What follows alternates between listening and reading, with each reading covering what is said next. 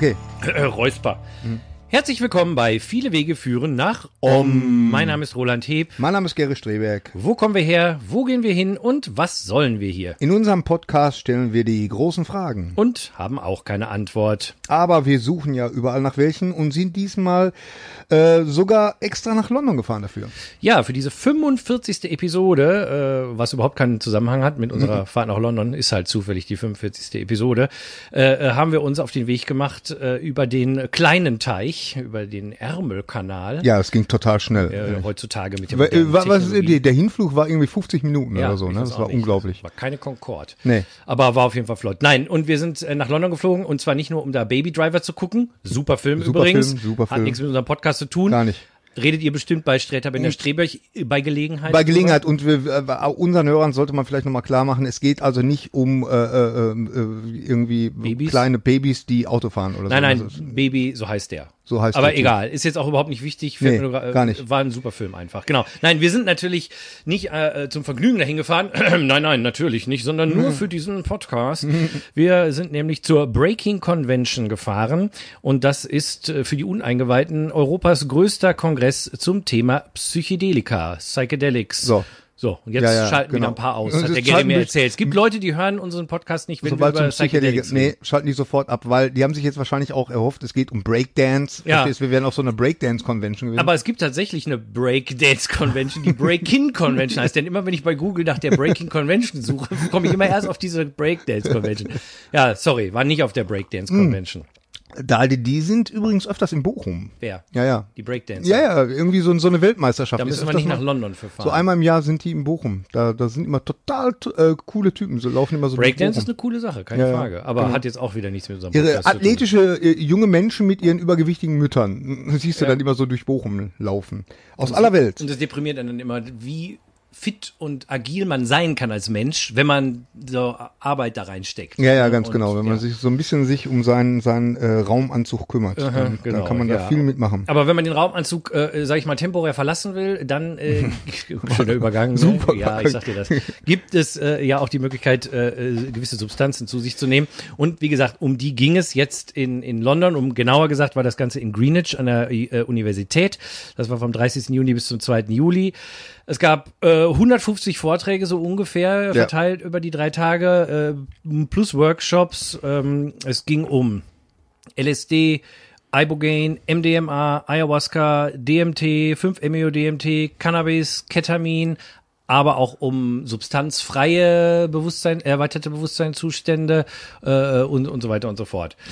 Ähm, jetzt äh, werden sich natürlich viele fragen, äh, wie, wie kann man denn über, über dieses Thema so lange reden? Entweder man nimmt was und hat dann irgendeinen äh, lustigen Trip oder vielleicht auch einen spirituellen Trip oder so, aber das war's doch dann. Warum gibt's da so viel zu reden? Naja, also äh, ich kann ja mal weiter aufzählen. Also die, die, die großen Themen, die besprochen wurden, waren äh, Wissenschaft, Drogenpolitik, Spiritualität, Philosophie, Kunst, Kultur, Geschichte zum Beispiel. Also das waren ja so die ganz großen Felder, Ja. äh, äh, über die es was äh, zu erzählen gab.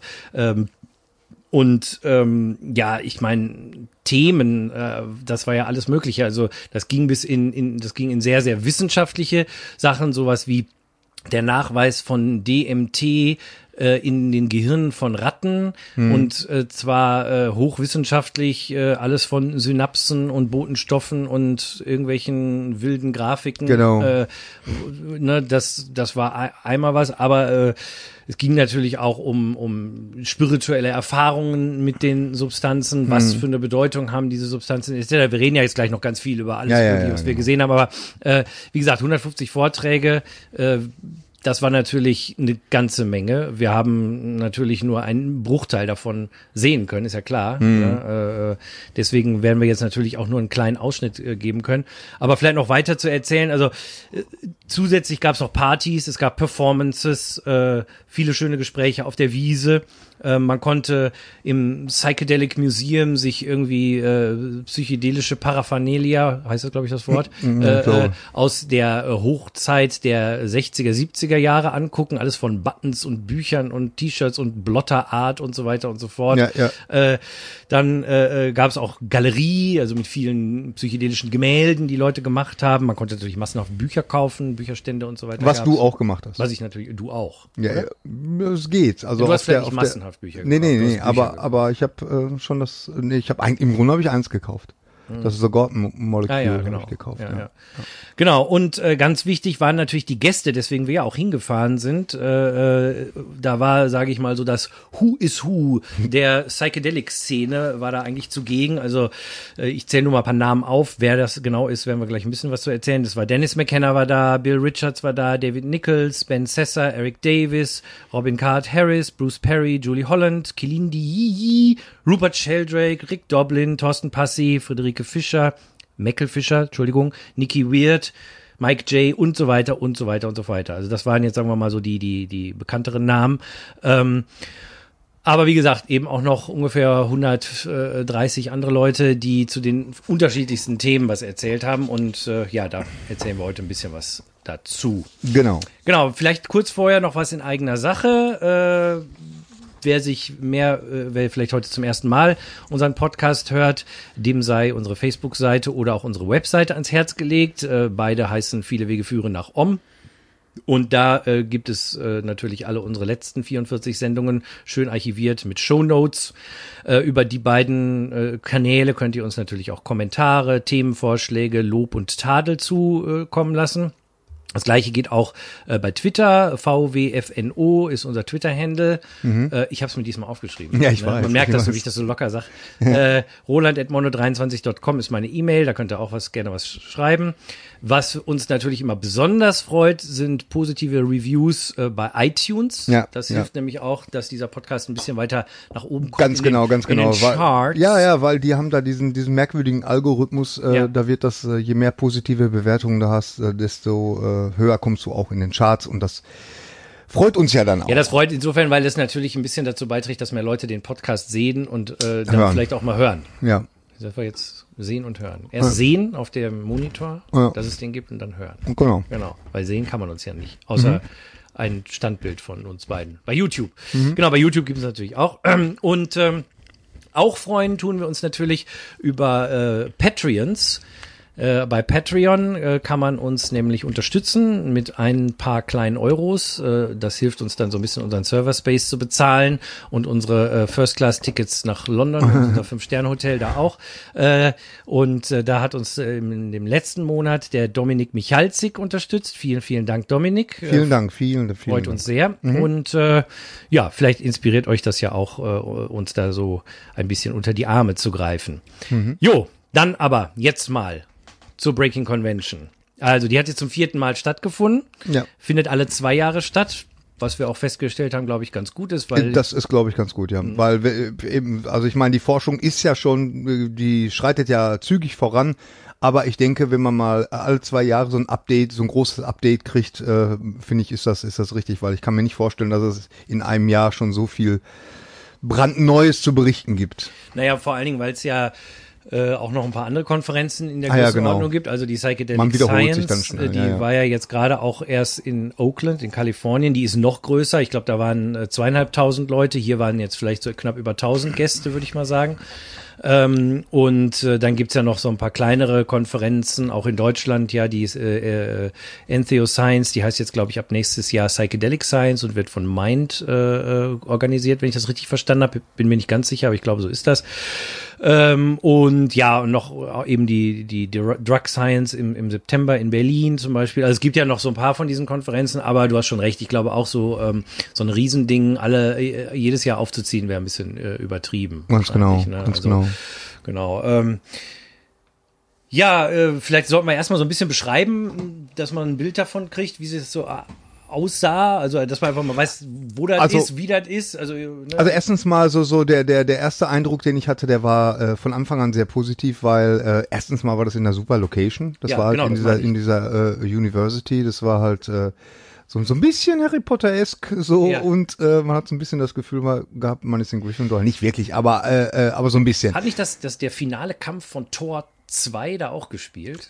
Ich meine, Meinst du ja. das jetzt ernst? Oder Nein, meine ich mich jetzt ernst, ja. Echt? Ja, ja, der spielt in Greenwich. Da, weil, was. was. vielleicht der, äh, jeder von uns weiß, ist ja, dass in Greenwich ja auch der Nullmeridian, glaube ich, liegt, ne? Da, und äh, dass der die Greenwich Mean Time, also die, die, die, äh, die Zeit gemessen wird, das ist ja da auch. Stimmt, Ne? Genau, stimmt. GMT, Ah, das ist da. Greenwich Mean Ah, okay. Ja, deshalb heißt das Greenwich Ah, Mean Time, weil das okay. in Greenwich ist. Hm. Oh, Da könnte ein Zusammenhang da könnte ein bestehen. Zusammenhang bestehen. Und Ähm, die Cutty-Sark äh, ist da ja auch, ein berühmtes Segelschiff. Ah, okay. Ja, genau, die da haben wir gesehen. wir auch vor, da haben wir auch Fotos von Ja, gemacht. Fotos ja, genau. genau. Genau. Warum ist sie berühmt? Nur mal so Ich habe überhaupt keine Ahnung, muss ich jetzt ehrlich gesagt Ah, gestehen. Ich, ich ich wollte es die ganze Zeit googeln. Ich mache das jetzt mal. nackend unter der Dusche Du erwischt ja sozusagen. nicht? Ähm, ich hatte immer das Gefühl, es hat was mit Captain Cook zu tun, aber wahrscheinlich ist das totaler Quatsch. Ich, ich guck mal äh, im, im genau. schlauen, Also- im Fähnlein-Fieselschweif. Also was, was mich erstmal äh, äh, gefreut hat, ist, äh, dass, dass so viele Leute da waren, so viele unterschiedliche Leute und auch äh, von, vom Alter her. Ja, also, das, Ja. das waren nur die gleichen Leute da.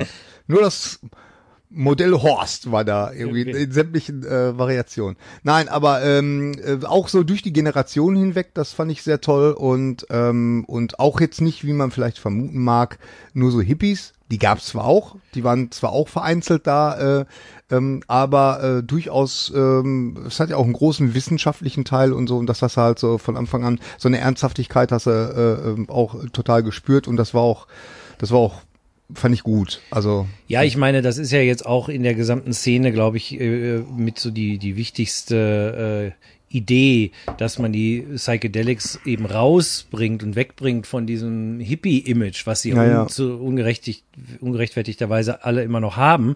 Äh, also wenn ich jetzt mit Leuten spreche, die mit dem Thema sich nicht beschäftigen, ist natürlich das die allererste Assoziation. Ja, ist ja, klar. klar. Ne? Flower Und- Power und so. Vielleicht sollte man in dem Zusammenhang nochmal ganz kurz, so einen ganz kurzen Abriss machen. Also ich meine, warum?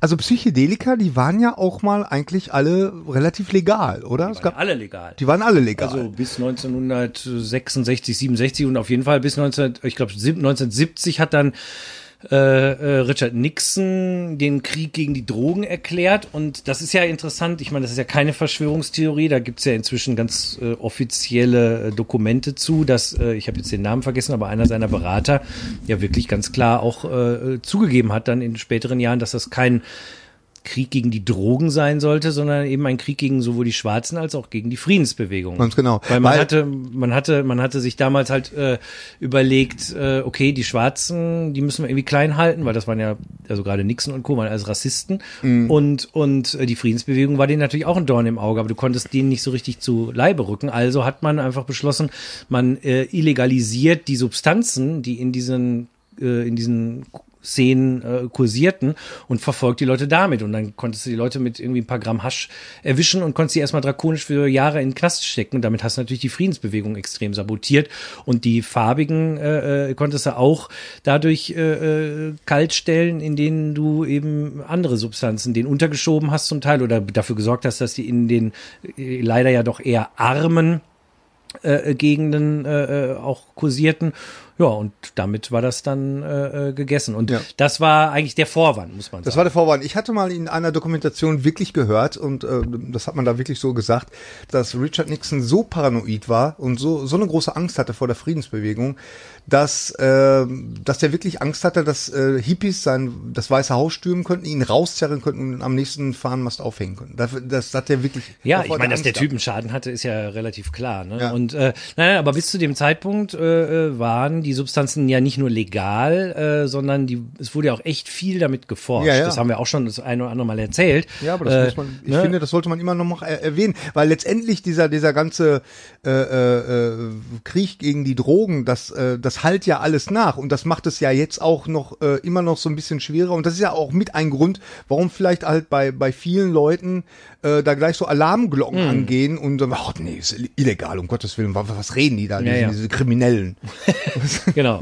Ja, nee, das ist, ist komplett richtig. Ich meine, das, äh, was ich gerade schon sagte, das ist sicherlich eine der Haupthindernisse äh, immer noch, obwohl sich das, glaube ich, in den letzten zehn Jahren doch sehr verändert hat zum Positiven. Also wenn du alleine überlegst, was mediale Berichterstattung zu dem Thema ist ja eigentlich nur noch wohlwollend. Also ich habe äh, kann mich nicht erinnern, in den letzten Jahren irgendwo mal einen, einen Artikel gelesen zu haben, sei es die Zeit der Spiegel, sei es New York Times, sei es New Yorker, also ich sag mal renommierte Medien, sei es CNN, also äh, wo nicht diese ganze Drogenpolitik extrem in Frage gestellt wurde, wo nicht die positiven äh, äh, Effekte von psychoaktiven Substanzen gerade in therapeutischem Zusammenhang mhm. nach vorne gestellt wurden und so. Also ich glaube, da findet schon seit Jahren ein ganz, ganz großes Umdenken statt. Es ist halt immer noch natürlich in der großen Masse im Mainstream ist es natürlich über 40 Jahre als als als Hippie-Zeugs äh, gebrandmarkt. Das dauert natürlich eine Weile, bis das auch durchsickert zu den Leuten, die sich eben nicht damit beschäftigen. Aber mhm.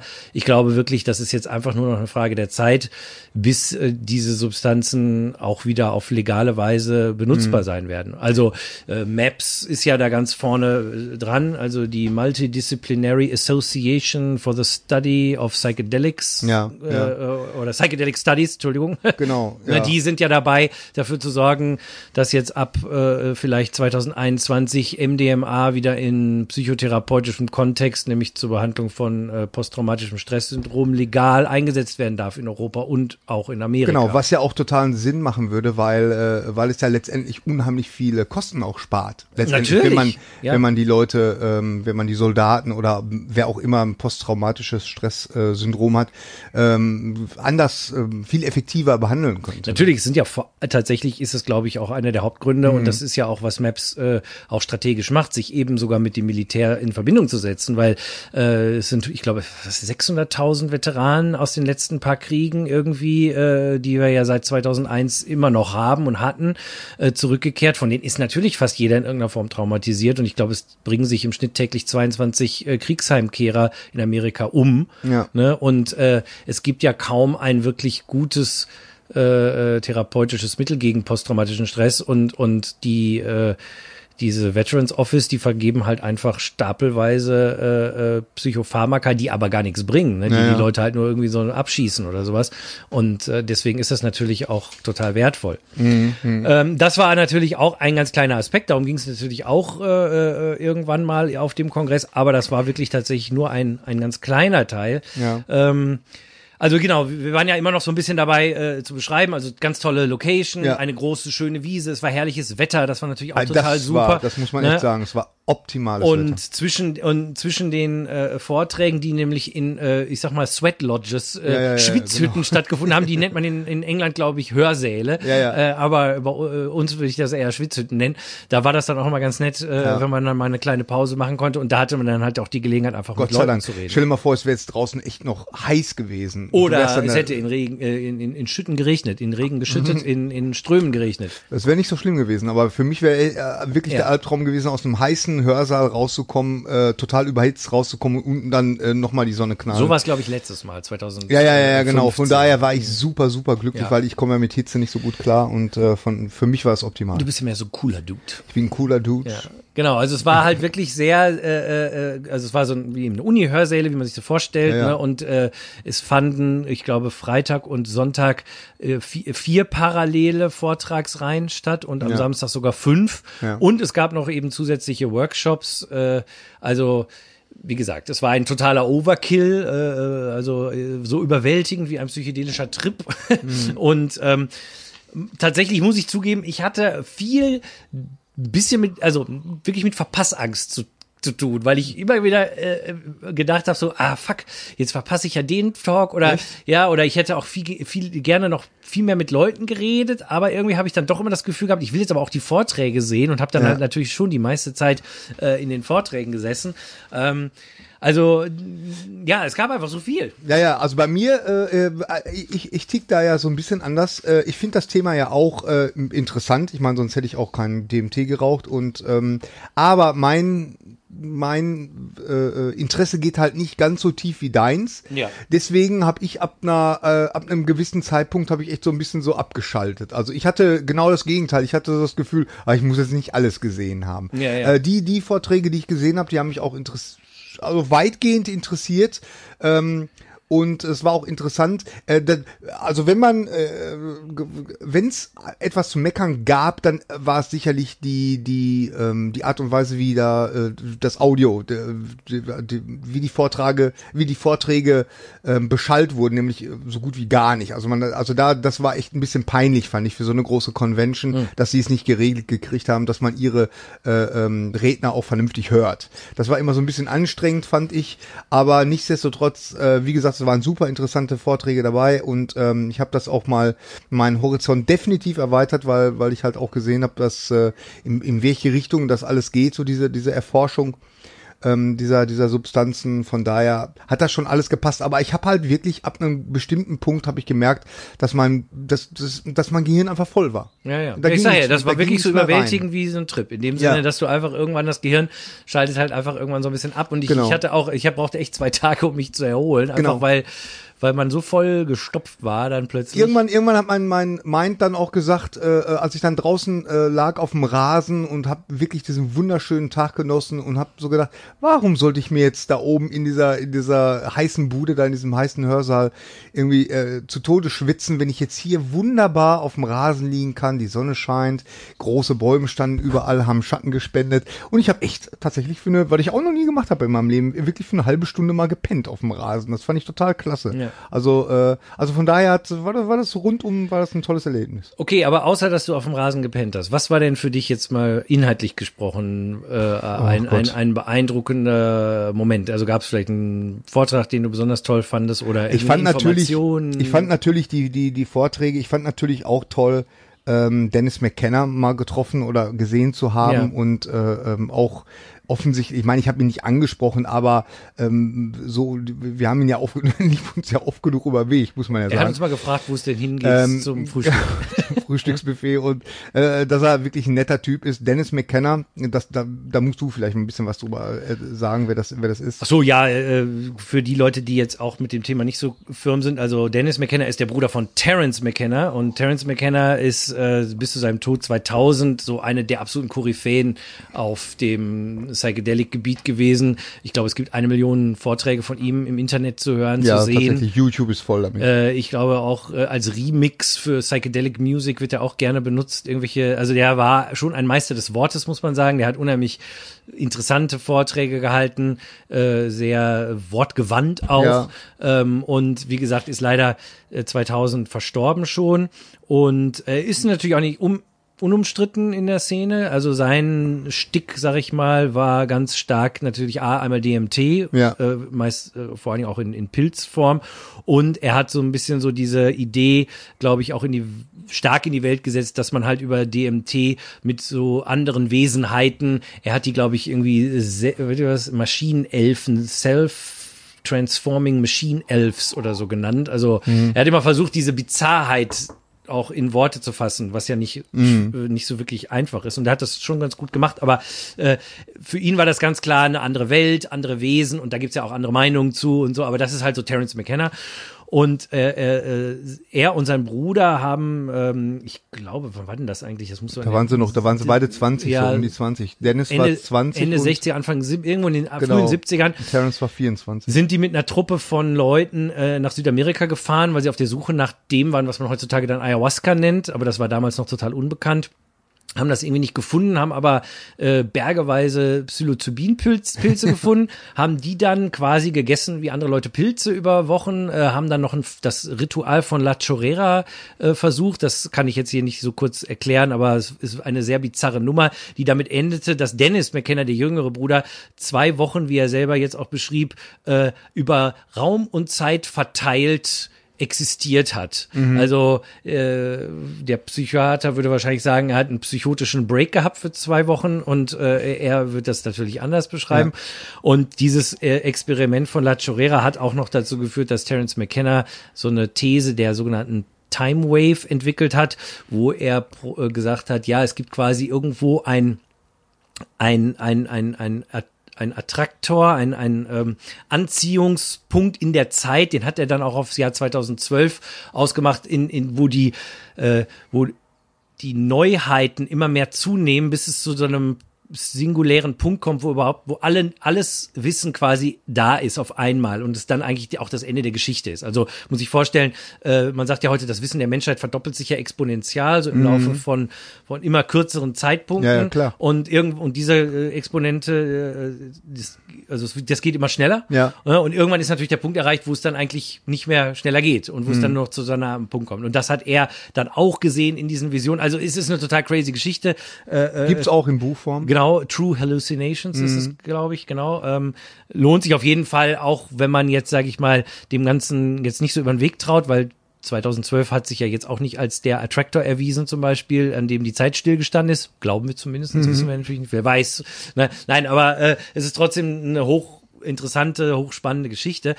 Genau. Äh, Dennis McKenna äh, ist erstaunlich ähm, wie soll ich mal sagen, wenn man denkt, wenn man das Buch mal gelesen hat und wirklich das auch mitbekommen hat, dann wundert man sich, dass der Mann noch so äh, sane, vernünftig, ruhig, entspannt, down to earth ist. Es äh, dann im Laufe der Jahre ist halt so ein, äh, äh ich, ich glaube, ein ähm, Botaniker, also wer ist das, Neu nicht Neuroscience, äh, ähm, äh, ja, Botaniker ist er geworden. Ja, ja, ja, äh, genau. und, und kennt sich halt perfekt äh, aus. Mit und, Pflanzen, ja, ja. Und, ja, und aber auch eben äh, mit der Chemie äh, und so weiter und, und hat das halt äh, eigentlich die letzten 30, 40 Jahre forscht er ganz hochseriös wissenschaftlich eben auch an psychoaktiven Substanzen.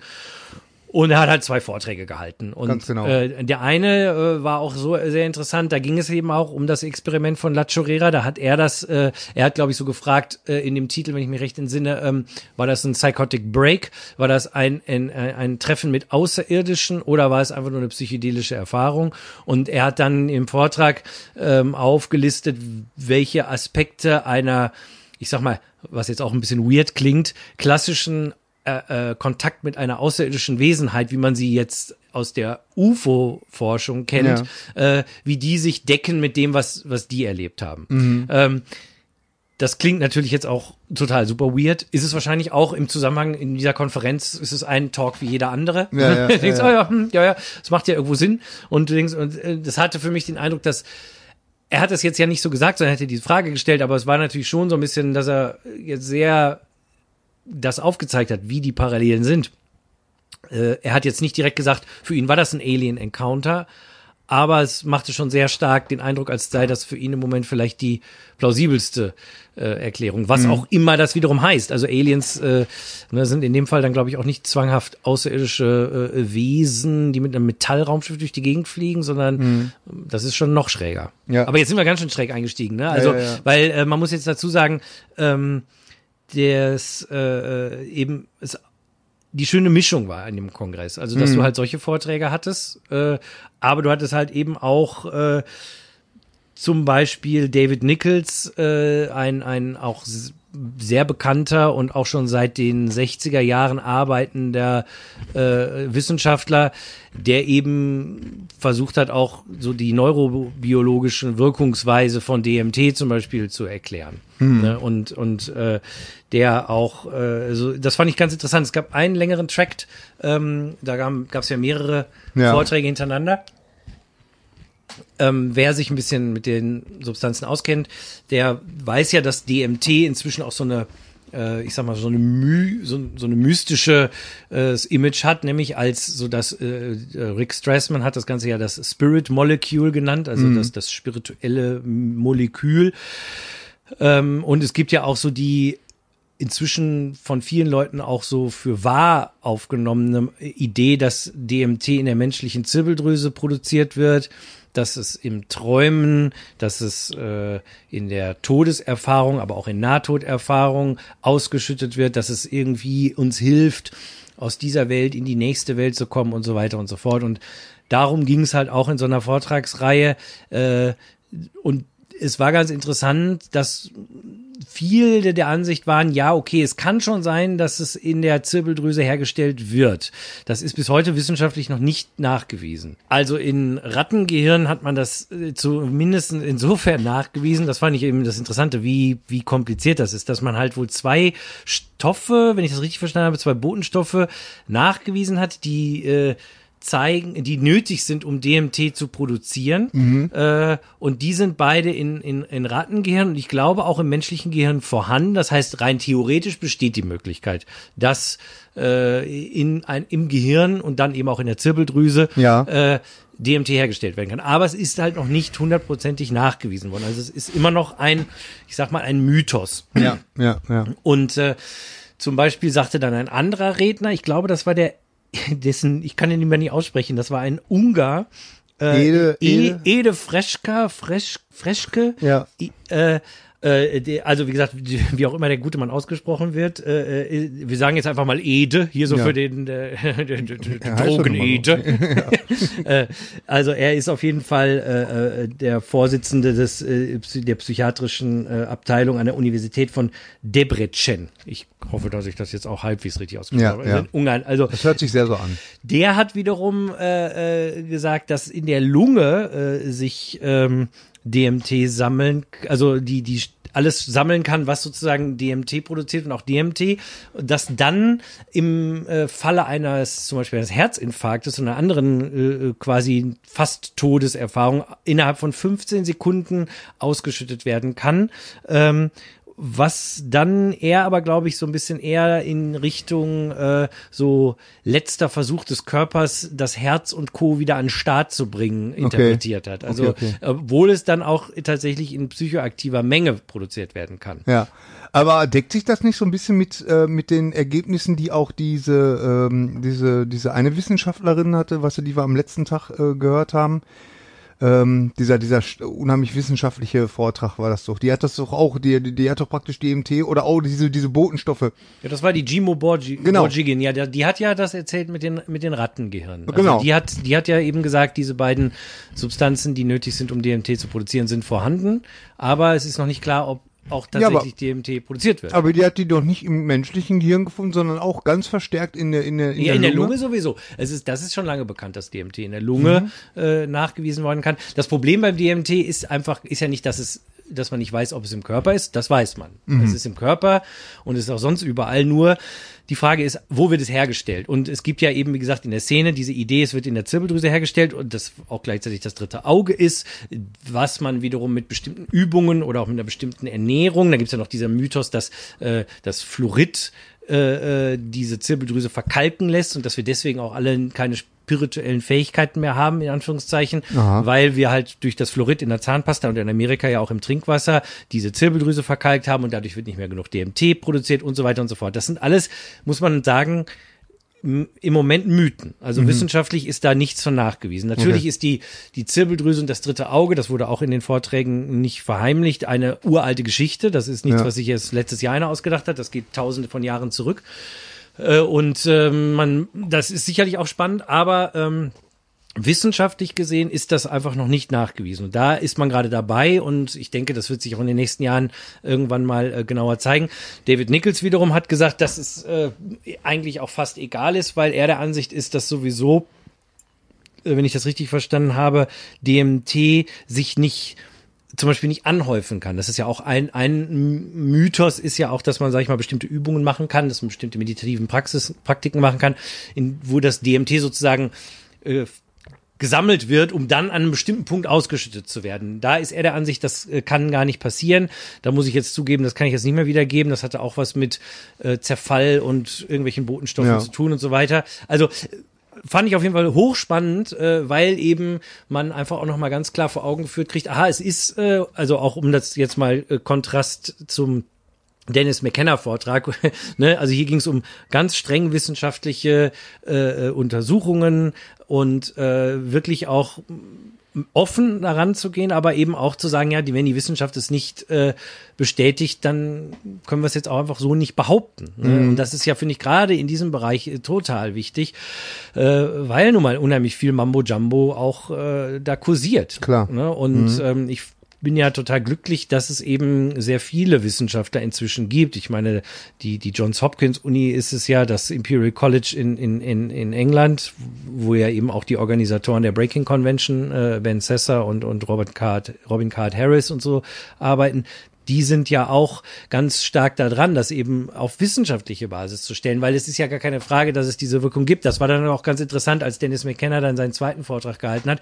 Der sagte dann wiederum, ihm ist es eigentlich egal, ob DMT in irgendeiner Form äh, endogen hergestellt, produziert oder wie auch immer wird wir, was, was ja gar keine Frage ist, ist, man kann es ja zu sich nehmen. Mhm. Also exogen. Und zwar in beliebigen Mengen und kann dementsprechende äh, äh, Erfahrungen und Erlebnisse haben.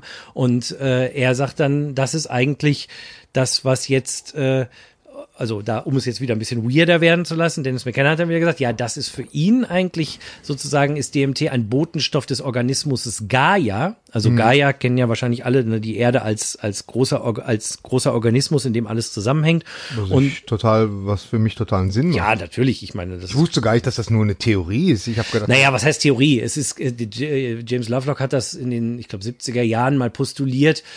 Äh, äh, und natürlich ist jedem klar, dass, äh, dass es in der Natur die Zusammenhänge gibt, aber dass der Mensch eben auch Teil des Ganzen ist und dass wir uns eben nicht getrennt von der Natur sehen können, was ja aber viele Leute tun immer noch. Mhm. Wenn man ja, mal guckt, wie die Menschen mit der Natur umgehen, so gehst du nicht mit deinem eigenen Arm um. Ja, ne? Der Arm ist an dir dran. Ich habe jetzt gedacht, so, so, so gehst du nicht mit deinem eigenen Arsch um. Mit deinem eigenen Arsch gehst du so auch nicht um, normalerweise. Und äh, ne, also von dem her ist dieser Gedanke, dass, dass wir zumindest als Menschen immer noch losgelöst in irgendeiner Form sind von der Natur, glaube ich, noch weit verbreitet. Und äh, Lovelock hat das dann eben auch in viel differenzierter und viel äh, elaborierter dargestellt. Aber wie gesagt, äh, für, für Dennis McKenna ist DMT halt sowas wie ein, ein, wenn man so will, ein, ein Neuro, Neuro, Neu neurologischer Botenstoff mhm. der Erde, die jetzt, der jetzt zu uns kommt, so dass wir quasi wiederum äh, einen, eine weitere Bewusstseinsstufe bekommen, in der wir dann vielleicht irgendwann selbst mal kapieren, dass wir Teil des Ganzen sind und es eben nicht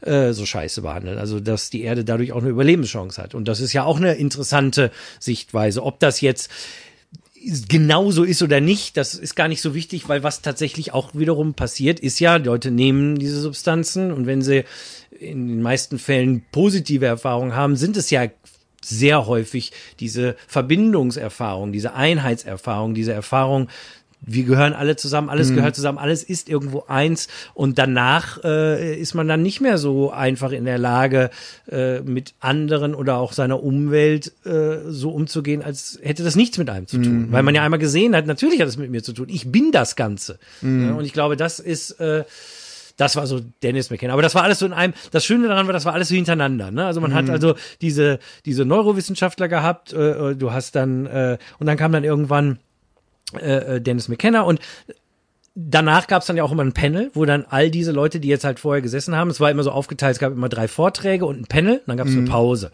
Und äh, die haben dann zusammengesessen und die sind ja auch befreundet. Also Dennis McKenna, David Nicholson, die kennen sich schon Klar. lange, ne? Aber sind halt unterschiedlicher Meinung. Aber man hat auch super gesehen äh, auf der Konferenz, dass diese unterschiedlichen Meinungen da auch nebeneinander stehen. Mhm. Da wurde sich nicht angeschrien und, und irgendwie blöd miteinander umgegangen, was wahrscheinlich auch daran liegt, dass die Leute, selbst die, die ähm, vielleicht jetzt die eher, ich sag mal, abgehobeneren Ideen nicht äh, unterschreiben selber, aber zumindest Erfahrung mit den Substanzen haben mhm. und dadurch natürlich zumindest subjektiv auch wissen, worum es geht. Ja, ja, ja. genau, genau. Also, ja. Mhm. Also wie gesagt, das, das fand ich mal so ein kleiner, kleiner Exkurs so in die Realitäten von, von, von DMT und, mhm. und äh, das fand ich natürlich total spannend. Ja, ja, klar, ich auch. Also das fand ich auch super.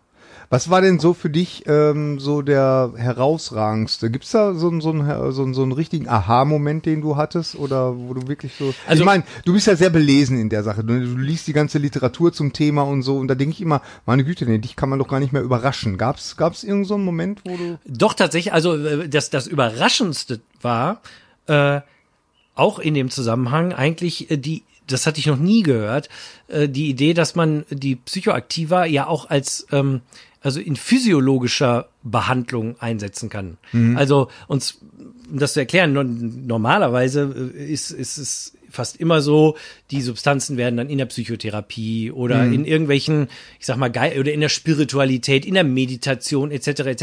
Ja. eingesetzt. Aber äh, das zum Beispiel irgendwann ganz am Ende, ganz nebenbei, David Nichols noch meinte, ja, also Leute, die äh, äh, Rückgratverletzungen mit durchtrennten Nerven haben, man hat jetzt festgestellt, wenn man relativ kurz danach äh, LSD dahin spritzt, fangen wieder an, äh, Nerven zu wachsen. Mhm. Ich denke, what? Nie von gehört.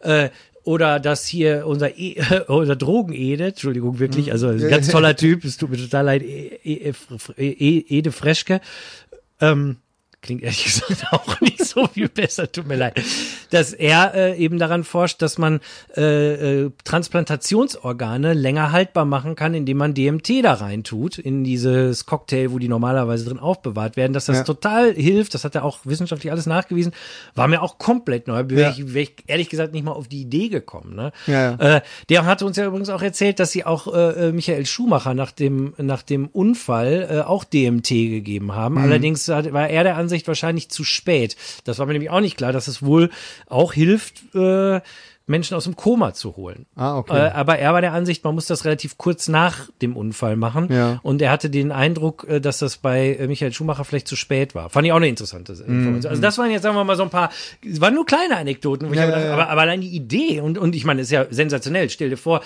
äh, das wäre tatsächlich so, dass äh, wenn man irgendwie ne, eine Nervenverletzung am Rückgrat hat, dass das, oder überhaupt wo auch immer, ne, Mhm. dass, dass da vielleicht eine Regeneration stattfinden kann, indem man LSD dahin spritzt. Ich meine, wow. Ne? Mhm. Also er hat das auch gar nicht elaboriert, das war auch gar nicht Thema seines Vortrags, das kam in diesem äh, äh, Panel am Ende nochmal vor. Mhm, Also das fand ich wirklich total überraschend. Ähm, nicht unbedingt überraschend, aber wirklich toll in der in der ganzen Umsetzung fand ich einen äh, Vortrag. Da äh, hatte uns äh, äh, ein eine eine ähm, ein Mitglied, eine Mitarbeiterin äh, Helena Eicher äh, darauf hingewiesen. Ne, war ein Vortrag von Milan Scheidegger äh, über ähm, die Art und Weise oder, oder den Nachweis, dass Psilocybin äh, die Achtsamkeit in der Meditationspraxis steigert. Psilocybin kommt jetzt hauptsächlich in den Pilzen vor, ne? Genau, das kann man natürlich auch synthetisieren, wird natürlich bei solche äh, äh, ähm, Studien, nehme ich mal sehr schwer an, synthetisches Psilocybin immer benutzt, weil man es besser ähm, messen kann. Ja, also ja. ein Pilz hat ja unterschiedliche äh, Mengen. Aber ähm, das war ein ganz toll, also erstmal war es ein super Vortrag, muss man ja auch mal dazu sagen, nicht jeder Mensch auf dieser Welt ist für den Vortrag gemacht. Nee, Oder? das stimmt. Also der, der, der war perfekt performt. also weil das äh, es gab auch äh, andere Leute, ich will ja jetzt auch keine Namen nennen, weil das ist ja auch nicht deren Schuld, die, die ganz tolle Arbeit machen, die auch äh, tolle Bücher geschrieben haben und so, aber wo ich denke, naja, so, eine, so einen Vortrag halten, das ist nochmal eine das Qualität. ist nochmal eine Kunst für sich, Ne? ja, ja, genau. Genau. Aber äh, wie gesagt, der Milan Scheidegger, der äh, hat halt erzählt oder vorgetragen von einem äh, äh, Vers einer, einer Versuchsreihe oder einer Studie, die sie in der Schweiz gemacht haben. Und zwar hat man 32 ähm, Zen-Meditatoren, sagt man Meditator? Fällt mir gerade ein. Leu Menschen, die Zen- Zen-Meditation betreiben Okay. und sechs Menschen, die Vipassana-Meditation betreiben und zwar schon sehr lange und sehr ausführlich. Mit denen ist man auf ein Retreat gegangen in irgendein Zen-Kloster in der Schweiz, in den Bergen. Und die haben drei Tage lang erstmal ganz normal äh, ihre, ich weiß nicht, neun Stunden am Tag meditiert, also richtig hardcore. Und äh, am vierten Tag haben sie dann eine relativ hohe Dosis äh, Psilocybin bekommen. Und am fünften Tag hat man dann, äh, haben sie nochmal gesessen und dann hat man nochmal geguckt. Und äh, ich kriege das jetzt auch nicht mehr ganz äh, wissenschaftlich auf die Reihe. Äh, da werden wir in den Show Notes verlinken. Ich habe gesehen, den Vortrag hat der Milan auch gehalten auf der Psychedelic Science in, in Oakland im April oder wann das war. Und äh, der ist auch schon online als Video. Den kann man sich da angucken. Und äh, ganz kurzer Hinweis am Rande. Ich glaube, alle 150 Vorträge werden auch bei YouTube früher oder später landen Ja. von der Breaking Convention. Also das heißt, selbst wenn euch das interessiert und ihr nicht da wart, könnt ihr quasi äh, das alles noch nachholen Für Umme. für Umme und könnt euch das, ich glaube, das wird alles für Umme sein. Also die Psychedelic Science hat alles für Umme online gestellt. Ich nehme an, die Breaking Convention wird das auch Also machen. für Umme ist, äh, äh, das heißt umsonst. Das sagen wir hier im Ruhrgebiet. Hier, so im Ruhrgebiet. Sagt Ja, man so das so. da so, Ja, ja. genau. Äh, auf jeden Fall, äh, ja, ihr kriegt jetzt das wissenschaftlich gesehen nicht mehr ganz auf die Reihe, aber es, man hat dann halt ganz viele Tests und Versuche dann mit den Leuten gemacht und ist dann eben ganz klar zu dem Punkt gekommen, auch äh, über äh, äh, Gehirnscans. Also es war jetzt nicht einfach nur, äh, ich sag mal jetzt psychologische Fragebögen-Tests, sondern man hat auch die Gehirne der Probanden vor und nachher untersucht und hat ganz klar nachweisen können, dass äh, die Achtsamkeit, sage ich also die Mindfulness im Englischen, äh, äh, sehr, sehr gesteigert wurde und ähm, dass das auch mit der Neuroplastizität zu tun hat, also die Tatsache, dass das Gehirn äh, eben ja auch veränderbar ist und ähm, ja, das ist natürlich sensationell irgendwo auf der einen Seite. Nicht, dass man das nicht vorher auch schon ein paar Mal gemacht hat und, und so, aber ich fand es einfach nochmal toll, das nochmal so zu sehen, wie er das auch äh, präsentiert hat. Ja. Und ähm, ja, würde ich auch jedem empfehlen, der sich dafür interessiert, sich den Vortrag mal anzugucken. Mhm. Ähm, ja, das fand ich halt, fand ich halt wirklich äh, super Genau. beeindruckend. Ja, also, und das will schon was heißen, wenn man dich noch beeindrucken kann. Das ist. Äh ja, das will nein, schon nein, was sein. nein, aber wirklich, ich meine, du bist ja wirklich sehr belesen in der in der äh, Hinsicht. Also von daher äh, fand ich das schon, finde ich das schon bemerkenswert. Naja, es ist ja auch so, äh, klar, man, man, man liest viel, aber es ist ja nochmal ein Unterschied, wenn man selbst da ist und das einfach mal so, man, man hört ja auch, selbst- man hört ja sogar anders zu, wenn man in einem Hörsaal sitzt, Ja, ja, als wenn klar. man jetzt ein YouTube-Video anguckt zum Ja, Beispiel. ne? also, also das fand ich, fand ich schon super. Ähm, ich meine, es gab total viele abgefahrene Sachen. Ich fand äh, die die die Seed Sisters waren zum Beispiel jetzt mal wieder ein Diese bisschen weirder zu werden. Äh, die waren auch total super. Das sind zwei äh, Frauen, ja, die natürlich sehr mit diesem Hexen spielen, Kräuterfrauen, also die, die so ein bisschen die Idee aufgegriffen haben, äh, dass man sich doch mit den Pflanzen aus dem eigenen Garten Genau. äh, beschäftigen sollte. Was ja tatsächlich auch stimmt. Ne? Also ich meine. äh, Ja, warum in die Ferne schweifen, also nach Südamerika fahren und Ayahuasca nehmen, wenn man quasi hier vorne im Wald auch sich einen Pilz holen kann? Oder äh, es gibt ja noch viele andere Substanzen, die in irgendeiner Form eine psychoaktive Wirkung haben, teilweise natürlich auch hochgiftig sind. Deswegen sollte Da man sollte man sich dann schon auskennen. Absolut. Oder eine Hexe sein. genau. Aber die fand ich zum Beispiel auch total super. Äh, Ja, das waren sowieso erwachsene Pippi Langstrums, was so sahen die aus. Ne? Auch so ein bisschen so hippie-dippy. Genau, aber die haben sich auch tatsächlich so, also das war jetzt Das nicht war, ja, deren. das war, das war ein Kostüm. Das war ein Kostüm, Also, ne, also die, die sahen jetzt überhaupt nicht aus wie Hexen, die wir so aus, aus, aus Kinderbüchern oder aus Märchenbüchern kennen, sondern äh, schon sehr bunt und äh, äh, lustige Frauen. Also, ähm, und ich, ja, ja. also das war, stimmt, das war auch sehr interessant. Ich meine, Rupert Sheldrake war äh, noch spannend. Rupert Sheldrake äh, kennen die meisten sicherlich. Ich glaube, den, den Vortrag habe ich verpasst. Das also kann da lag sein. ich auf dem Rasen. Ja, Robert Sheldrake ist, ist äh, ja derjenige, der die Theorie des, des morphogenetischen Feldes entwickelt hat. Ja, das habe ich verpasst. Ne, da haben wir auch schon hier öfter mal drüber gesprochen. Äh, eben die Idee, dass äh, wenn viele Leute das Gleiche tun, es, man es schneller Ah, Nee, lernt. doch, das habe ich doch gesehen. das andere ist schneller lernen. genau, also genau. da gibt's ja immer die Geschichte vom hundertsten Affen. Genau, ne? Genau, Wenn- genau. Sollen wir da, willst du ganz kurz erzählen, worum es da geht? Also, dass das, äh, äh, wenn ein Affe auf einer Insel, äh, so war das doch, ne, äh, äh, was lernt, dass dann praktisch die Affen auf der anderen Insel, äh, ohne dass sie sich getroffen haben und, und äh, sich gegenseitig abgesprochen haben. Hey, aber, aber, Affe, ich soll dir mal zeigen, wie man die Kokosnüsse besser aufmacht. Hier. ja, das, Das ist ja äh, dass Kettensäge, die ich dass am das Strand Wissen, dass das Wissen praktisch so, ähm, ja, über dieses, über dieses regenerat, regenerat, nee, wie, Morphogenetische. Feld. morphogenetische äh, Feld, dass das so weitergetragen wird. Genau. Interessante Theorie. Interessante ich. Theorie. Das war auch ein, wirklich ein super Vortrag. Ja, na gut, ja, es ist ja auch eine Theorie, die zumindest wissenschaftlich auch schon sehr viel belegt wurde, äh, die aber trotz alledem immer noch sehr umstritten ist. Da gibt es natürlich auch Leute, die sagen, das ist alles Quatsch. Klar, kann man nicht anfassen, kann man nicht, hat man nicht wirklich einen Beweis für, aber Und, ähm, und er hat zum Beispiel gesagt, dass natürlich die äh, Drogenerfahrungen auch ein morphogenetisches Feld füttern. Also ich sage mal, dass jede Substanz hat ihr eigenes morphogenetisches Feld und dadurch äh, ähneln sich zum Beispiel auch die Erfahrungen der User. Ja. Ne? Also der Klassiker bei Ayahuasca sieht man irgendwie die wilden Schlangen, äh, die bei mir übrigens gar keine Schlangen waren, sondern ähm, äh, äh, Platinen, Computerplatinen. Echt? Das war ja, äh, Aber- aber auch Schlangen. Ehrlich? Ich wollte gerade sagen, also- ja, ja, aber, aber es war halt, es, die schlängelten sich ja, aber es waren keine Schlangen. Das war Ja. so lustig. Ich hab das natürlich auch mitten in der Stadt ja, ja, bei, gemacht. Bei, bei meiner DMT-Erfahrung war es ja auch so dieses, dieser Klassiker, so, so ein, so ein, wie so ein riesengroßes Mandala. Genau, weißt du, so, also so, äh, da gibt's natürlich auch noch andere Erklärungen für, aber äh, seine Erklärung war jetzt eben, es gibt dieses morphogenetische Feld jeder Substanz und äh, dass, äh, dass dadurch eben sich die Erfahrungen der Leute auch eben ähneln. Fand ich auch jetzt mal äh, äh, ein interessantes Ding. Ähm, was mir auch sehr gefallen hat, äh, waren die Psychedelic Stories. Die hast du, glaube ich, auch verpasst. Die hab ich verpasst, ja. Ähm, die gab es zweimal und zwar Symposia, das ist auch eine Website, äh, werden wir auch zu verlinken. Die Mhm. machen jetzt schon seit längerem auf solchen Veranstaltungen, dass die Leute einfach ihre Geschichte erzählen lassen. so Open Mic. So Open Mic mäßig. Mhm. Und ähm, am ersten Tag, wo ich jetzt geguckt habe, das fing an mit, mit Rick Doblin, der ist ja sehr bekannt als der Begründer äh, und, Von und- Maps. von Maps ne? Der war auch da. Aber der hat gar nicht geredet. Ne? Doch, der, hat geredet, aber der hat geredet am, am äh, Sonntag um fünf und wir mussten Ach, schon zum stimmt. Flughafen. Wir haben ihn Stimmt, leider stimmt. verpasst. Leider, der hat ein Update natürlich gegeben zu der Forschung von Maps gerade. Aber das können wir uns ja dann alles nachträglich bei. Ja, das wissen wir ja auch, dass jetzt äh, im Moment die, die in Amerika die dritte Phase der äh, äh, sogenannten, also der FDA-Studien laufen. Also das heißt, äh, die letzte Phase, die nötig ist, damit eben MDMA wieder zugelassen wird als Medizin.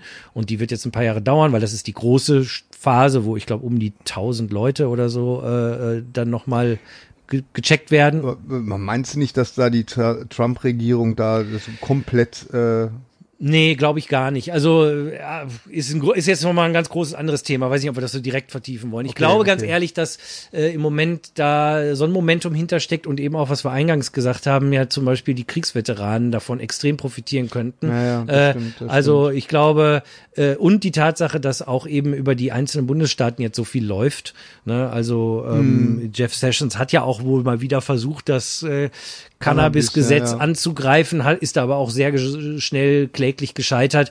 Äh, ich glaube, das ist einfach nicht mehr so großes Thema, ganz Hm. Ja, ehrlich. ja. Ich, ich hoffe es natürlich auch nicht, weil es wäre natürlich ein Desaster. Ja. Äh, aber ich habe schwer das Gefühl, das wird nicht passieren. Also Okay. Klopf auf Holz. Naja, auf jeden Fall hat Rick Doblin erzählt äh, zum Beispiel von seinem äh, LSD-Trip am 21. Geburtstag. Der war auch, das war eine sehr, sehr lustige Geschichte. Ähm, dann äh, hat eine junge Frau sehr beeindruckend von einem ganz schweren Unfall, den sie hatte, erzählt, fast vom Zug überfahren worden, hat ein Bein verloren, hat dann Ketamin bekommen in einer ganz großen Dosis und hat daraus tatsächlich eine, eine, ganz schwierige Erfahrung gemacht, äh, darunter eine schwierige Erfahrung gehabt, die sie jetzt versucht zu äh, verarbeiten. Äh, und äh, auch schön war äh, äh, Bill Richards, äh, einer der auch ganz großen alten Männer äh, der Psychedelikforschung, der äh, witzigerweise ähm, 1963 in Deutschland seinen ersten Trip hatte und zwar an der Universität in Göttingen, wo Hans Karl Leuner, äh, das war so ein Pionier hier in Deutschland, der mit diesen Substanzen gearbeitet hat, Ja. so eine Forschungsreihe hatte. Und er hat irgendwo im Keller von von von der Uni hat er irgendwie Psilocybin abgekriegt und man hat ihn da so liegen gelassen. Und er hat dann aber eine sehr mystische Erfahrung gehabt. Und witzigerweise äh, äh, haben er und ähm, Walter Pankey das äh, ist das ist derjenige, der das Good Friday Experiment, äh, haben auch glaube ich schon mal drüber geredet, äh, initiiert hat. Die beiden haben dann eigentlich zusammen kurz danach auch da in in wohl in Göttingen, wenn ich das richtig verstanden habe, diese ganze Idee von Set und Setting und Sitter entwickelt. Also das ist vielleicht doch nicht so eine gute Idee, ist irgendwelchen Studenten im Keller, im schäbigen Keller von der Uni irgendwie Psilocybin zu spritzen, sie dann alleine zu lassen, Ja. äh, sondern dass vielleicht netter ist, das irgendwie in einem Raum zu machen mit Fenstern und Blumen und äh, wo die Sonne reinscheint, wo vielleicht auch jemand da ist, dem man mal die Hand geben kann oder der einem vielleicht mal gut zuredet oder so. Es sind alles relativ heutzutage natürlich einfache Sachen, aber es war nochmal interessant, auch mal von ihm selbst zu hören. Ne? Ja, Also ja, ja. Das, das hat mir auch total gut gefallen. Ähm, ja, was war für dich denn noch? Ich rede dir die ganze Zeit, Gary, du warst auch da. Sag mal was. Was hat dir denn gefallen? Was fandst du spannend? Gab es irgendeinen Vortrag, wo du noch gesagt hast, den solltet ihr euch mal anhören, wenn ihr den jetzt demnächst äh, Oh, das, das bei kann ich, YouTube das, gucken könnt? das kann ich gar nicht so, das kann ich gar nicht so festmachen. Ich war einfach komplett überwältigt von, äh, von, von, von den ganzen Sachen. Und ähm, wie gesagt, ich, ich nehme das, glaube ich, anders auf als du. Und äh, ähm, ähm, ich kann mir auch Namen immer unheimlich schwer mer äh, merken. Und äh, ich war einfach komplett begeistert von, von der, von der ganzen, von den ganzen Schwingungen da. Und, und äh, dass das halt einfach solche so, so, so, so, so positive, unheimlich positive drei Tage waren, weißt du, und dass, äh, dass es, äh, dass man, dass ich wirklich das Gefühl habe, dass das, äh, äh, diese, diese Substanzen wirklich der Schlüssel sein können für so viele Probleme, die, die, äh, die wir so haben Ja. gerade so, ne? Und ähm, und äh, es macht mir Mut, äh, dann zu sehen und zu hören, dass es so viele tolle Leute gibt, die, ähm, die die Forschung da vorantreiben. Und äh, ja, also das, das ist so das, was ich so rausgetragen habe aus diesen, aus diesen ganzen drei Tagen. Also ich kann jetzt gar nicht konkret, äh, wenn du davon erzählst, dann weiß ich, ah ja, stimmt, stimmt, das war auch noch toll und so. Also es sind so viele Sachen, aber äh, jetzt so konkret jetzt was, was Einzelnes. Äh, aber was ich zum Beispiel auch interessant war, war unser allererster Vortrag. Das Ja. war natürlich, das, äh, das sprach mir natürlich so ein bisschen, oder das sprach mich natürlich an, weil äh, ich ja auch so aus der Video, äh, äh, Spielecke kommen und da ging es um ähm, gar nicht so sehr um die Psycho, äh, äh, um psychedelische Substanzen, sondern eher um um solche Sachen wie äh, VR, also Virtual Reality oder Augmented Reality, mhm. was ja jetzt immer mehr kommt und ähm, dass das praktisch auch so ein äh, klar, also auch so eine so eine virtuelle äh, Erfahrung kann sehr psychedelisch sein und sehr sehr öffnend sein. Also es kommt immer drauf an und wenn man das dann noch koppelt mit mit mit mit anderen Substanzen oder so, ne, wenn man ganz mutig ist, dann dann äh, dann ist das schon äh, auch interessant. Und das ist mir da bei dem Talk zum Beispiel bewusst geworden, dass das klar stimmt. Eigentlich hat man da sowas. Und das ist ja auch so, wenn du dir diese, dieses VR-Headset holst von Sony äh, und du hast dann da diese, diese, diese Demo-Disc dabei von, ähm, wo, wo mal so, so die ersten Spiele, das ist ja alles sehr psychedelisch. Das ist Natürlich. ja schon sehr, sehr, ja. Ne, du bist da in so einem virtuellen Raum und überall gibt's äh, Formen, die sich bewegen, du kannst dich umgucken und es halt und dann kommt da so ein Ball rangeflogen. Also es ist schon selbst das Pausenmenü hat schon so, so psychedelische Erfahrungen. Und dann kannst du in diese einzelnen Spiele eintauchen und das noch vertiefen, wenn du denn willst. Ähm, also das ist schon äh, klar und das ist jetzt auch sowas, was wir, was jetzt immer mehr so in unseren Alltag reinkommt. Auch dieses Augment Reality. Äh, das finde ich auch großartig. Das wird ja auch gerade von Apple so äh, unheimlich gepusht. Jetzt, ähm, das, also es wird jetzt im nächsten äh, iOS äh, wird das auch äh, ganz groß mit dabei sein, dass man ähm, äh, ich sage jetzt mal ein ganz profanes Beispiel, dass äh, Ikea hat sich da sofort drauf gestürzt, dass man jetzt, wenn man sein iPad hat, dass man ähm, äh, also praktisch äh, die, die Kamera anmacht von seinem iPad und man filmt so in seinem Wohnzimmer rein und man kann dann in diesem Wohnzimmer über das iPad kann man dann zum Beispiel schon mal so Tische ausprobieren und man kann die so fixiert hinstellen auf seinem iPad, also mhm. ne, auf diesem Bildschirm, dass man tatsächlich mit dem iPad so drumrum gehen kann. Ja, ja. Also man kann wirklich wie so ein Fenster in eine andere Welt. Wie ein Fenster in eine andere Welt und und äh, da äh, da wird sich auch ganz ganz viel tun und das hat ja auch wenn du das äh, mal so betrachtest, das ist ja, wenn, wenn sich das jetzt Leute aus den 60er Jahren angucken würden, die würden ja sagen, meine Güte, ne. ne das ist ja Trip. Das hat auf jeden Fall bewusstseinserweiternde Qualitäten. Also ich fand es vor allen Dingen interessant bei dem Vortrag, weil es ging ja, also wenn ich das richtig im Kopf habe, äh, im Erinnere gar nicht um Substanzen nee, im Zusammenhang, sondern es ging nicht. um diese ganzen abgefahrenen Ideen, die, die Leute haben. Also zum Beispiel kann ich mich erinnern, der erzählt, der zählte dann ja so ganz viele Gerätschaften auf. Also klar, es gibt die normalen Virtual Reality Brillen, es gibt die normalen Augmented Reality Brillen, aber dann gab es auch Leute, die haben sowas hergestellt. Wie war das? Da, da hast du dann zum Beispiel 360 Grad Blick oh ja, gehabt. Oh ja, oh ne? ja, also, genau. äh, also du kannst ich weiß gar nicht, wie das sich genau anfühlt. Äh, ja, ja. Äh, oder irgendwie gab es einen Helm, den konnte man aufsetzen, das habe ich auch nicht richtig begriffen, wie das wo geht.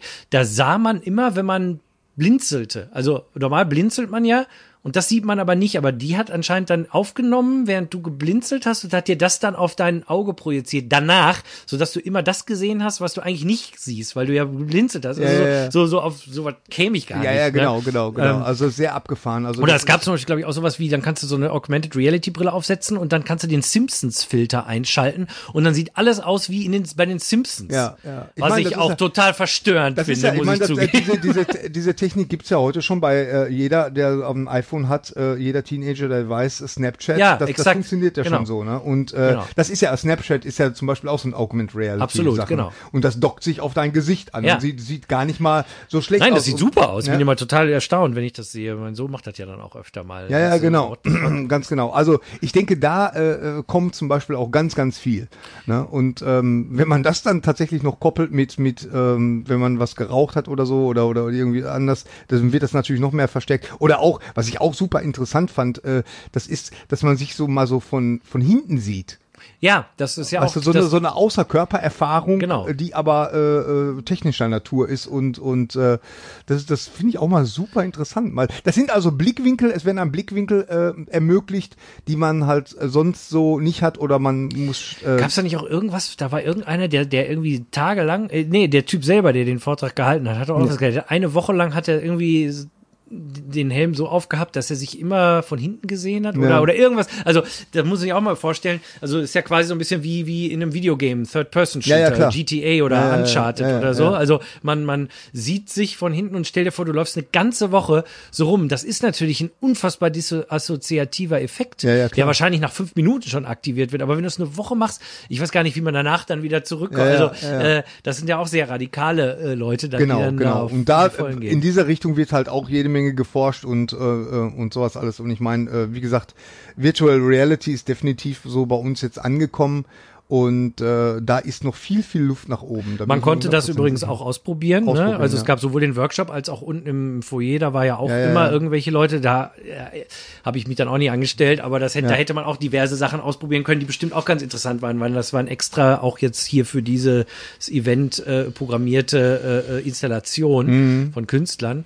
Ähm, oh ja, abgefahren fand ich übrigens auch noch, äh, wie hießen die, Kinetica oder so ähnlich, so eine, so eine Performance, Ah, die ja, wir ja, gesehen die haben. Die Äh, war das war auch, das kann man auch kaum beschreiben. Das war äh, abgedunkelter Raum. Zwei Frauen haben vorne getanzt und sind dann äh, mit so Texture Mapping äh, Projekt wurden Sachen auf die drauf projiziert. Äh, Ja, aber nicht nur auf ihr, auf, sie produziert, sondern das, das dahinter beides. Das hat sich ja, das hat sich ja immer mit denen Ja, mitbewegt. Also genau. das war, das war ziemlich abgefahren. das meine ich. Das, das ist glaube ich dieses heißt das nee nicht Texture. Ich weiß es nicht, wie es heißt, aber, so, aber es war so, äh, das fing erst an, ich war erst skeptisch, ja, Ja. weil ich gedacht habe, ah ja, okay, jetzt kommt Ausdruckstanz, jetzt das, das war, das musste ja kommen. Ja. Und ähm, dann, dann saß da diese, wie gesagt, der Raum war total, der Hörsaal war total abgedunkelt, ähm, weitgehend abgedunkelt und die Frau saß vorne auf der Bühne und äh, hatte einen Laken über den Kopf und da habe ich gedacht, naja gut, was kommt jetzt? Kinetica Aber- hießen die Kinetica. Kinetica. Aber dann, und dann, wie gesagt, der Hintergrund war dann auch nochmal weiß, also wie so eine Leinwand. Und mit einmal stellte ich aber fest, und da habe ich erst so die ersten zwei, drei Sekunden habe ich gedacht, habe ich mich jetzt verguckt irgendwie oder so. Da war praktisch um ihre Silhouette rum, war so ein, so ein weißer, weißer Schein und äh, wurde da auf die, auf die Leinwand hinter sie projiziert und, äh, und der bewegte sich auch mit ihr mit. Also das, das fand ich jetzt erstmal äh, irritierend. Das Ganze mündete dann in einem wahren Feuerwerk. Also die zwei Frauen, die tanzten dann und turnten dann äh, ähm, ähm, auf der Bühne rum. Sie wurden, äh, Sachen wurden auf sie drauf projiziert, aber die Sachen, die auf sie drauf projiziert wurden, das war jetzt nicht so wie bei den alten James Bond Filmen, weißt du, wo Ja, einfach ja. nur so Ne, irgendwelche Bilder drauf projiziert werden, sondern diese ganzen Sachen haben sich irgendwie mit mit denen bewegt und haben auch auf ihre Bewegung reagiert. Ne, das war so wie ähm, was, was sehr beeindruckend war, das war wie so wie so äh, äh, Glut von Feuer, von Mhm. so einem Lagerfeuer, diese diese diese Funken, die sich dann so mitbewegt haben. Das war, war sehr beeindruckend. Ich glaube, äh, das sollte man, ich guck mal, ob ich einen Link zu irgendeinem YouTube-Video finde, weil man kann, das passt ja zu Vielleicht unserem Thema, das dass ja- man das Psychedelische nie in Worte Nee, fassen kann. Auch nee. das kann man nicht in Worte fassen, Ja, das muss man mal ja. gesehen haben. Äh, äh, das war toll. das war wirklich, wirklich äh, Überraschend toll. Also wie gesagt, ich habe gedacht, oh ja, weißt du, jetzt jetzt kommt das.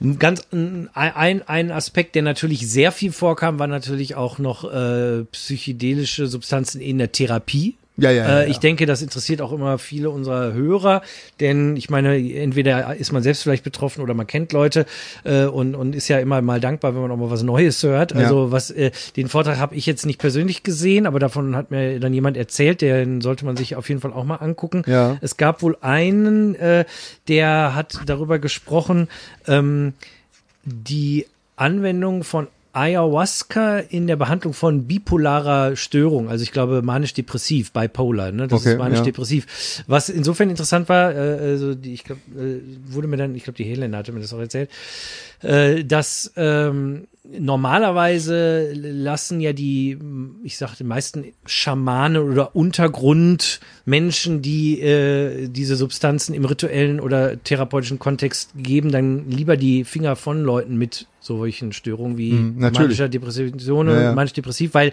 das ja eben sehr gefährlich ist. Und das Ja. ist ja auch äh, ganz wichtig für jeden, der sich mit diesen Themen beschäftigt. Da sollte man natürlich extrem aufpassen, äh, gerade wenn man eine Vorbelastung hat oder in der Familie Vorbelastung bestehen, sei es jetzt Schizophrenie, manische Depression und so. Das kann schon mal passieren, natürlich, dass eben eine Hochdosis dann das auch mal irgendwie aktiviert. Also Triggert, ja, von ja. dem her Vorsicht da, aber eben deswegen fand ich das sehr interessant. Und sie hatte dann erzählt, dass es wohl so ist, ähm, der hat wohl dann festgestellt, wie das immer so ist. Natürlich gibt's dann Leute, die verraten dann dem Schaman Ja, ja, auch nicht, ja. dass sie das haben und so, die haben das dann genommen und dass einige davon ganz starke äh, Verbesserung gespürt haben. Und äh, die, der Redner hat dann wohl genau sich diese verschiedenen Ayahuasca-Mixturen auch angeguckt, weil Ayahuasca ist ja nicht so wie jetzt, sage ich mal, eben LSD oder Psilocybin, wenn man es jetzt synthetisiert, ei- oder DMT dann als synthetischer Stoff, ein ganz klarer Stoff, den man, Ja, ja. sondern Ayahuasca ist ja ein Mix und natürlich sind auf jeden Fall zwei Substanzen drin, aber oft ja auch noch alles Mögliche und natürlich die Dosierung variiert total, weil es eine Pflanze ist und Klar. man nie genau weiß, wie viel ist denn da jetzt drin an DMT und so weiter.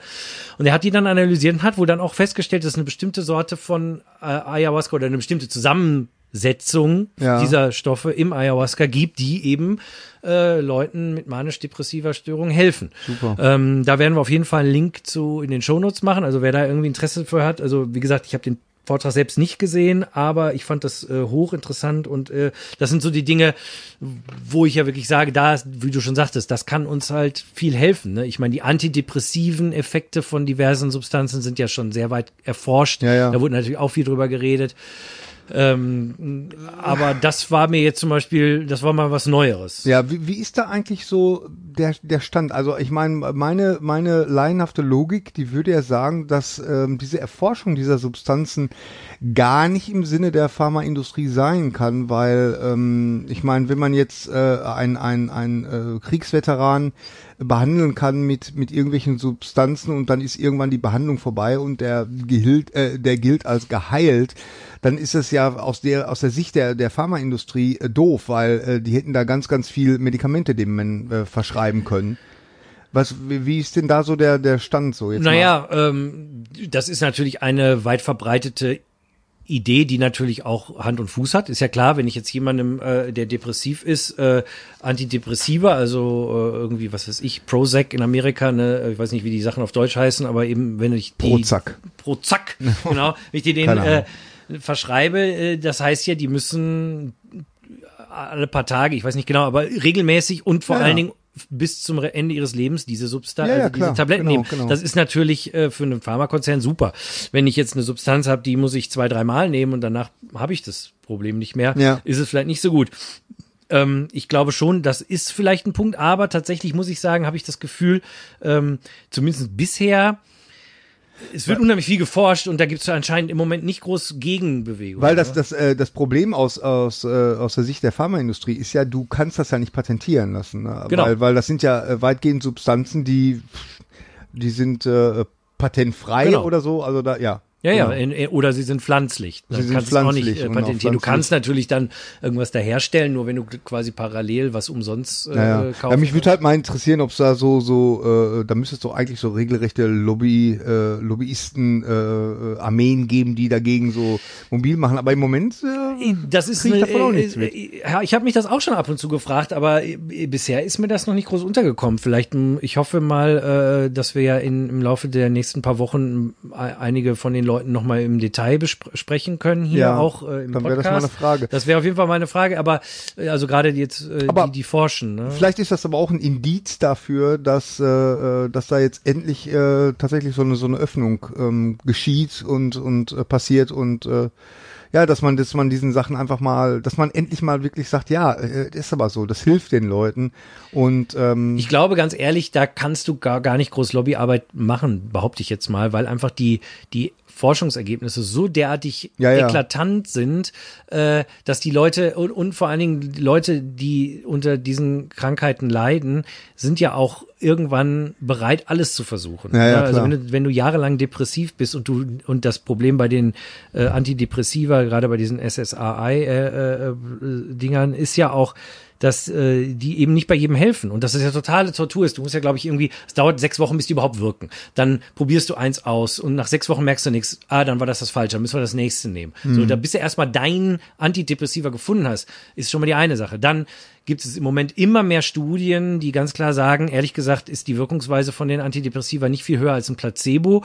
Und die haben ja massenhaft Nebenwirkungen. Und es gibt inzwischen auch einiges an Studien, die sagen, dass gerade so, ich sag mal, Amokläufe äh, und Craziness-Anfälle fast immer äh, auf jeden Fall äh, darauf zurückzuführen sind, dass die Leute das Zeug auch haben und dass es da eventuell bei einer kleinen Gruppe von Leuten, äh, wenn ich das richtig verstanden habe, so eine Art ähm, Leber, äh, eine Art Vergiftung gibt durch diese SSRIs, weil die Leber von einigen Leuten bestimmte Stoffe nicht abbauen kann, die Ja. sammeln sich dann an und dann werden die irgendwann verrückt und, Ja, ja. und, und erschießen ihre eigene Familie. Ja, Sowas. Und das hört man immer wieder. Und das sind alles so Dinge, die kommen jetzt mehr und mehr auf und so. Äh, und ich glaube, wenn ich dann äh, jemand bin, der so lange darunter leidet und, und plötzlich lese ich irgendwo äh, MDMA-Therapie oder äh, Ayahuasca oder LSD, ja, dann was habe ich noch zu verlieren? Ja, ja, genau. Ne? Und wenn ich dann merke, es wirkt und erzähle das drei anderen und die machen das auch, dann spricht sich das natürlich irgendwann rum und dann gibt's immer mehr Forschung, die das bestätigt. Da kann die Pharmaindustrie, würde ich jetzt mal so naiv behaupten, gar nicht viel gegen machen. Mm. Ich hoffe, dass ich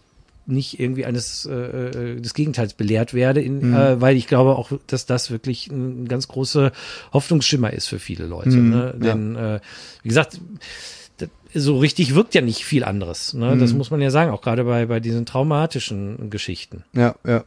Also, aber das, das äh, war zum Beispiel auch nicht Thema. Ich fand es auch erfrischend frei von Verschwörungsgeschichten. Ja, äh, stimmt. Interessant war der Vortrag von, von Martin Lee, äh, äh der hat das Buch Acid Dreams schon, ich glaube, in den 80ern oder so, 90ern geschrieben, weiß nicht gar nicht, wann das ist. Da geht's halt, der, der, der, der hatte den lustigen Titel äh, äh, What the CIA Can Teach Us About LSD. Da ging es halt dann, das fand ich auch zumindest mal interessant, nochmal über die dunkle Seite der Psychoaktiver. Denn äh, wir wissen ja alle, dass äh, die Intention, mit der ich diese Substanzen nehme, ganz äh, wichtig ist und auch sehr entscheidend zu sein scheint, zumindest in den meisten Fällen, für das, was ich erlebe. Ne? Also äh, und wenn ich jetzt aber, und die meisten Leute gehen natürlich mit einer positiven Intention in, in, in eine mhm. Substanzerfahrung rein, weil sie wollen irgendwas lernen, sie wollen sich gut fühlen, was auch immer. Es kann immer noch den, den sogenannten Bad Trip geben, aber ähm, dass ich den aber auch auslösen kann, indem ich halt was weiß ich, Gefangene, die ich vorher gefoltert habe, in irgendeinem dunklen Kellerloch mit LSD vollspritze und denen noch irgendwie furchtbare Musik, äh, voll, dann, dass die nicht gut draufkommen, ja, ist ja klar auch. Ne? ja klar. Und ja. das, äh, das äh, war noch mal interessant. Jetzt nicht, dass man das nicht auch schon mal gehört hatte, aber das noch mal so zu sehen und zu sehen, ja, das ist halt eben, die Substanzen sind wie vieles auf der Welt eben nicht ähm, nur Licht. Mhm sondern sie sind Licht und Schatten. Sie sind wie alles. Man kann, man kann einen Hammer dazu benutzen, Nagel in die Wand zu erschlagen oder jemanden in den Kopf einzuschlagen. Es ist halt schon auch äh, genau. so. Also, und das war war noch mal insofern im ganzen Kontext, wo es ja fast nur um, hey, die Substanzen sind super und guck mal, wofür man die alles benutzen kann, ne, ähm, war das noch mal eine schöne Erinnerung oder was ist keine schöne, das war eine furchtbare Erinnerung, Entschuldigung, dass, dass es halt eben äh, auch anders geht. Ne? Ja, ja, also es, alles in allem war so, äh, der, der rote Faden ist der, der verantwortungsvolle Umgang äh, mit diesen Substanzen und ähm, wie können wir als Menschen davon profitieren. Ja. Ich meine, ähm, wir haben wie gesagt, das meiste haben wir ja verpasst, einfach weil wir schon gesagt haben, 150 ja Vorträge. Nicht, ich ja blätter hier gerade noch mal so ein bisschen durchs Programm. Also wer sich jetzt noch für äh, das alles interessiert, also natürlich werden wir noch mal zu der Website verlinken, zur Breaking Convention, äh, wo man dann auch sehen kann, was es alles gab. Irgendwann werden dann auch die Videos der Vorträge da sein. Ja. Es gab zum Beispiel einen, einen ganzen Tag, wo es um äh, die, die, äh, ich muss mal eben suchen, die panafrikanische Perspektive ging. Mhm. Da äh, ging es dann äh, äh um den äh, Weg der initiatorischen Prakti äh, Praxis, über die hyperdimensionale Biochemie, äh, über Frauen und entheogenes Heilen oder auch äh, Exploring with Your Children, was mhm. ja auch ein hochinteressantes Thema ist, nämlich wie gehe ich denn eigentlich mit meinen Kindern mit diesen Substanzen um? Äh, es gibt, glaube ich, einen kompletten Podcast, irgendwie Psychedelic Parenting oder so ähnlich, musste ich mal gucken. Ja. Da geht's halt darum, jetzt nicht unbedingt den Kindern gleich die Substanzen zu geben, aber wie gehe ich überhaupt darum? Ich habe Kinder und ich denke, das ist ein gutes, grundsätzlich, dass das gute äh, ja. Dinge sind. Wie gehe ich damit um? Wie gehe ich überhaupt mit Drogen mit meinen Kindern um? Äh, und, und das war hier offenbar dann auch mal äh, äh ein Aspekt. Also das, mhm. das war ein ganzer Vortragsreihe eben die panafrikanische äh, äh, äh, Sichtweise. Dann gab es natürlich über Ibokain äh, alles Mögliche, äh, weil das ist ja nun gegen, äh, also in, in der Suchttherapie quasi die Substanz der Wahl. Wo ähm, wird, äh, wo wird das nochmal äh, herausgewonnen aus aus was für einer? Das ist eine, eine Rinde eines eines ähm, Baums in Afrika. Was ist denn nochmal aus den aus aus irgendeinem Kaktus? Was ist das? Das ist Peyote. Peyote. Ja, mhm. genau. Okay. Ähm, da gab es natürlich, es gab auch Schamanen. Irgendwann liefen dann auch mal ein paar Schamanen jo, da rum. Ne, die haben natürlich jetzt kein Ritual gemacht, weil auch in England natürlich die Substanzen alle illegal sind, aber die haben natürlich auch erzählt von ihrer Arbeit. Mhm. Ähm, dann äh, äh, ganz klar, es ging natürlich viel auch um Kunst. Ja. Ne? Also äh, Kreativität. Und die, das ist ja auch, glaube ich, das, was den meisten Leuten, die nichts mit Psychedelik zu tun haben, an, als mit den Substanzen. Jeder Mensch hat schon mal Psychedelic Music gehört, jeder Mensch hat schon mal Psychedelic Art gesehen und sei es nur auf irgendwelchen äh, Batik-T-Shirts äh, auf dem, auf dem Reggae-Festival oder Hippie-Festival oder ja, so. Ja.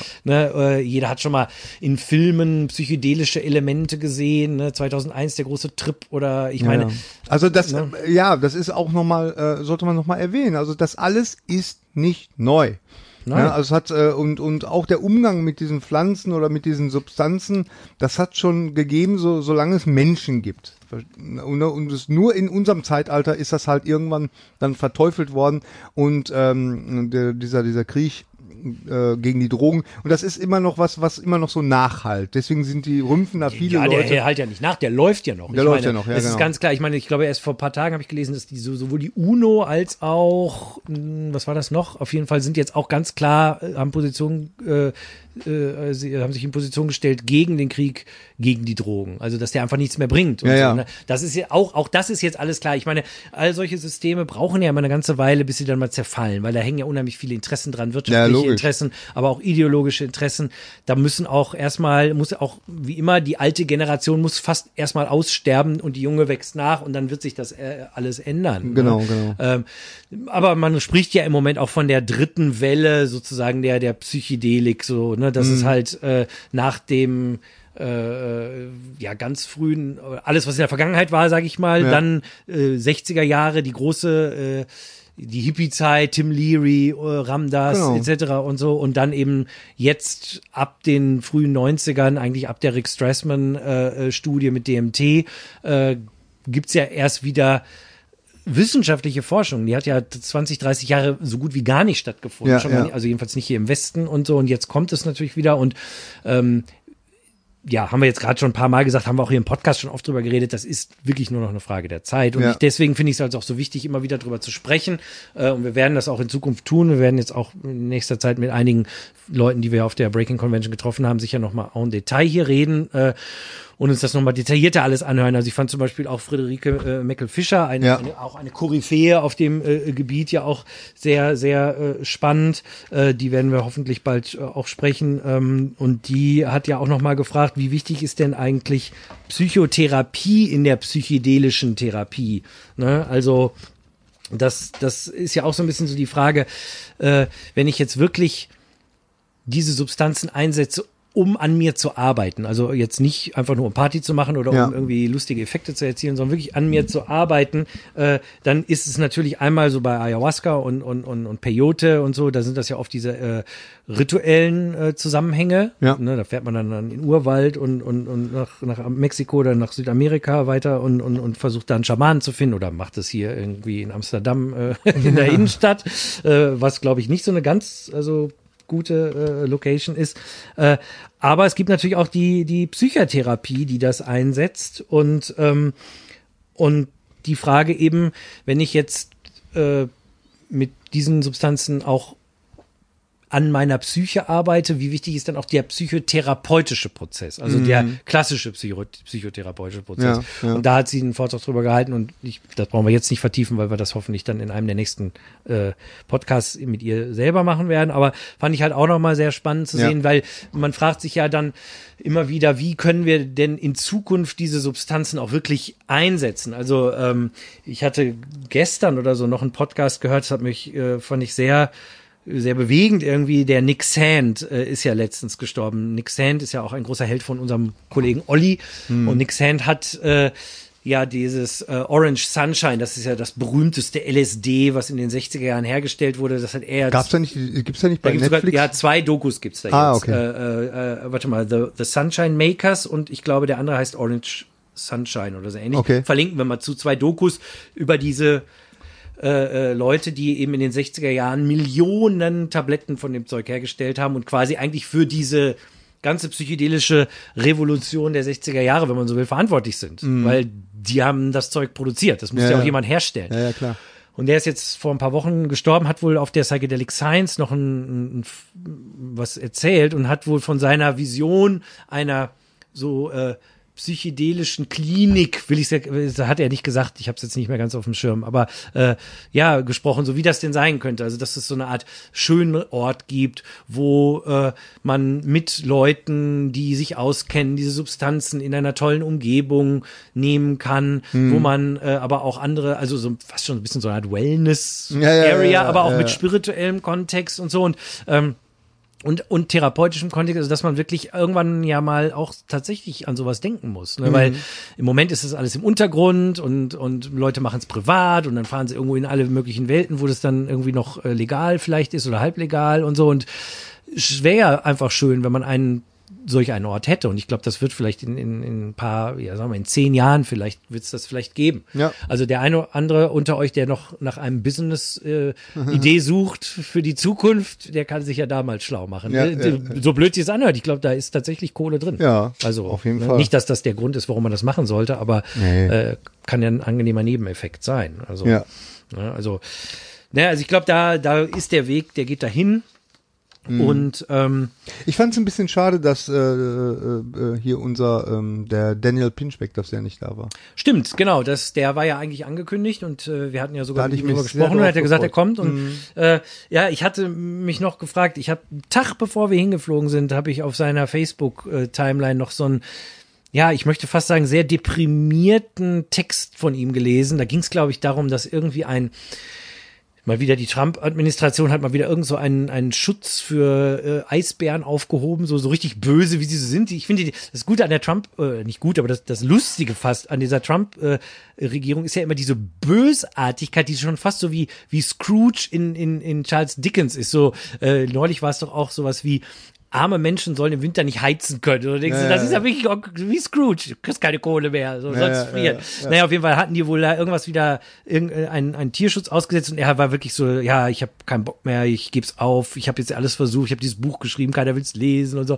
Ich hatte fast das Gefühl, dass das eine kurzfristige Entscheidung war. Kann natürlich auch an was ganz anderem gelegen haben. Aber ja. ähm, ich hatte so ein bisschen, uh, was ist denn da gewesen? Disillusioniert. So. Ja, es ist ja auch, ich kann es ja auch ein bisschen nachvollziehen. nachvollziehen. Aber tatsächlich glaube ich, äh, ja, man, man darf auf jeden Fall mal so temporär so sein, aber wir sind nun mal jetzt hier. Ja, ja, die, genau. Und also und sein Buch, äh, äh, das müssen wir einfach nochmal sagen, das ist sehr, sehr zu empfehlen.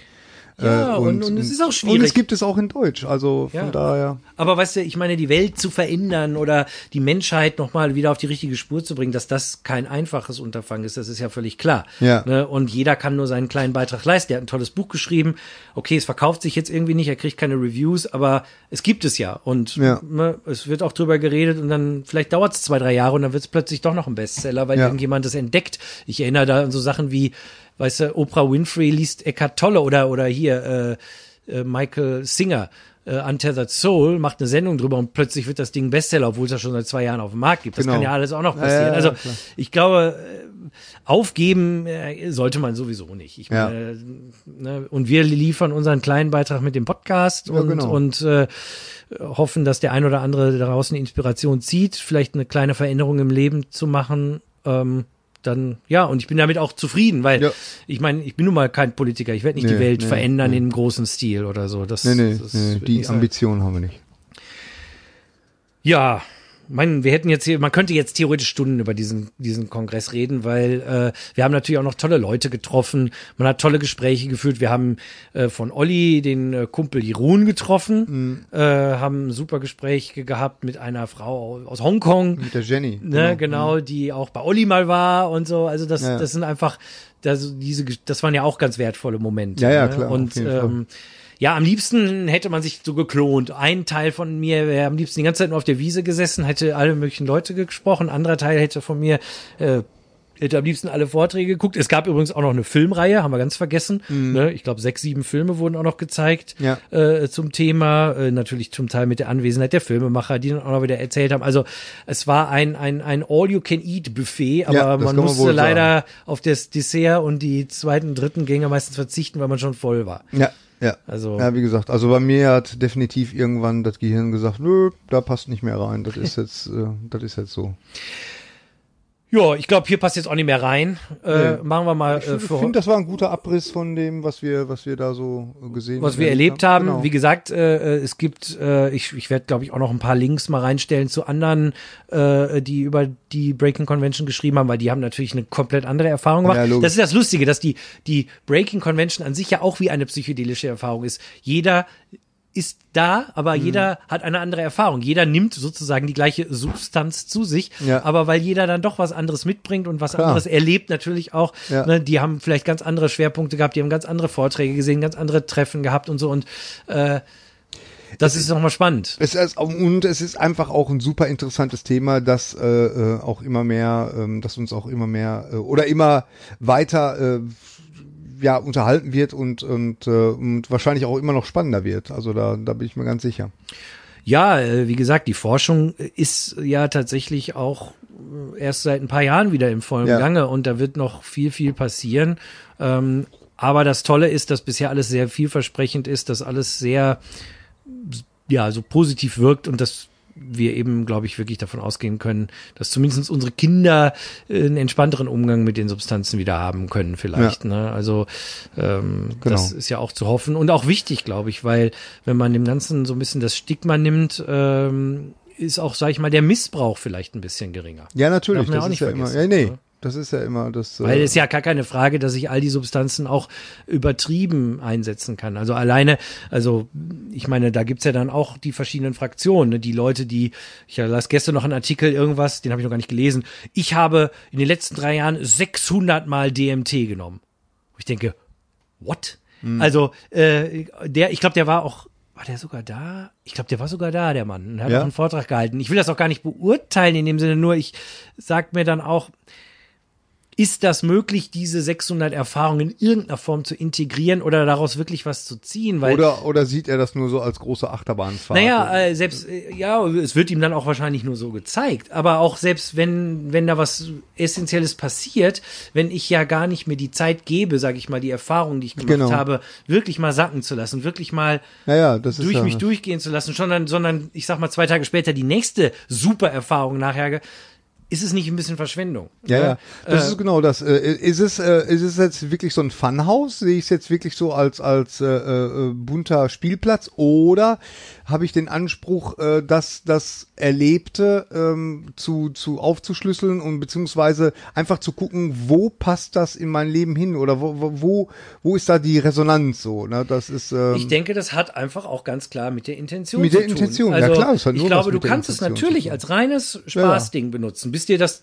die Substanz vielleicht mal irgendwann einen Tritt in den Hintern gibt und sagt Ja. so, hey, ich bin hier nicht zum Spielen da, muss aber gar nicht passieren. Ja. Wie gesagt, der Mann hat 600 Mal, offensichtlich äh, hat er keinen furchtbaren, super schlimmen Trip gehabt, nehme ich mal an. Ich weiß es nicht, ich muss es mir noch mal angucken, aber Ja. äh, sonst hätte er es ja nicht so oft gemacht, finde ich. Äh, aber ich persönlich, und ich meine, äh, Albert Hoffmann hat selbst gesagt, alle fünf Jahre, alle zehn Jahre eine LSD-Session reicht aus. Und dann hast du Ja. erstmal damit zu tun. Und ich meine, die Leute, die uns äh, länger zuhören, wissen ja, äh, ich habe meine äh, letzte Erfahrung ist fünf Jahre her. Da habe Ja. ich drei Mit Jahre Zeit. volles mit zu tun gehabt. Ja, Ja, ja, ja. aber so. Äh, aber meine Intention war halt auch eine andere. Meine Intention war ganz klar äh, spirituelle Erfahrung oder eigentlich war die Intention sogar, ich will es wissen, was auch immer es ist. Mhm. Ja, ja. Und ähm, ja, die Antwort habe ich dann auch gekriegt, aber die Antwort ist dann halt natürlich auch nicht unbedingt so einfach mal, ah, okay, und dann Vor allen Dingen nächste es, Woche wieder. eh, ne? Vor allen Dingen ist nicht jede Antwort gleich. Jede, jede Antwort ist, äh,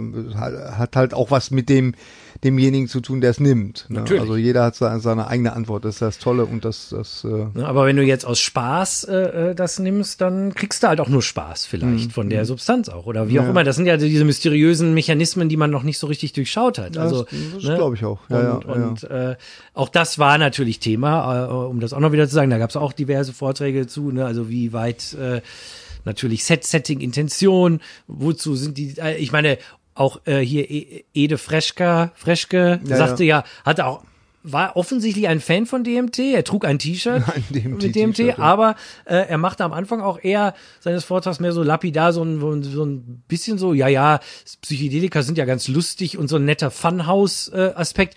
aber viel interessanter ist ja, dass man da auch äh, Transplantationsorgane einlegen kann. So Ja, ja, ungefähr. Und genau. da war ich auch so ein bisschen, ich dachte, ja, okay. Also der hat, sage ich mal, äh, ich weiß ja gar nicht genau, ob er das wirklich so sieht oder ob er das jetzt nur für seinen Vortrag so gesehen hat, aber es war, wirkte so, wow, andere Leute haben jetzt äh, zehn Vorträge nur darüber gehalten, wie unglaublich spirituelle Einsichten man haben kann Ja, äh, mit ja. den Substanzen. Und er sagt, oh, ja, ja, ist ganz lustig, aber ne, das andere ist viel Ja, wichtiger. genau. also, deswegen, klar, jeder sieht das anders, jeder äh, äh, merkt das anders und ähm, ja, Ja, ich möchte abschließend noch sagen, äh, ähm, die die äh, ganz ganz tolle Dokumentation äh, Empfehlung äh, für den Film Dying to Know.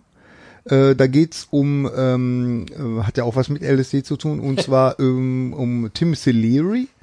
einer der, der, äh, ja, Ich glaube, den kennen alle. Den kennen Wer alle. den nicht kennt, soll den googeln. Timothy Leary, äh, ähm, der damals, äh, der, der war Professor, ne, an der, äh, an irgendeiner Universität in, Harvard. in Harvard, genau, und der hat mit dem Richard Alpert, der ähm, damals auch äh, Professor war, die haben ähm, ja zusammen, haben die, die jede Menge LSD genommen. Und äh, das Interessante an dieser Dokumentation ist, also es wird, wird so ein bisschen der Lebensweg nachgezeichnet beider Männer, die sich nämlich durch die Substanz tatsächlich in komplett unterschiedlichen Richtungen entwickelt hat. Und das ist super interessant, während Timothy Leary ähm, schon dabei geblieben ist und immer irgendwie noch versucht hat, noch mehr da drin so zu finden, ist, ist, ist äh, äh, Richard Alpert ist ähm, den spirituellen Weg gegangen und ist äh, irgendwann ist aus ihm Ramdas äh, geworden und äh, der der spirituelle äh, Guru und äh, Führer und äh, das ist sehr sehr interessant. Also äh, ist eine ganz ganz tolle Dokumentation, die ist jetzt endlich raus auf äh, auf DVD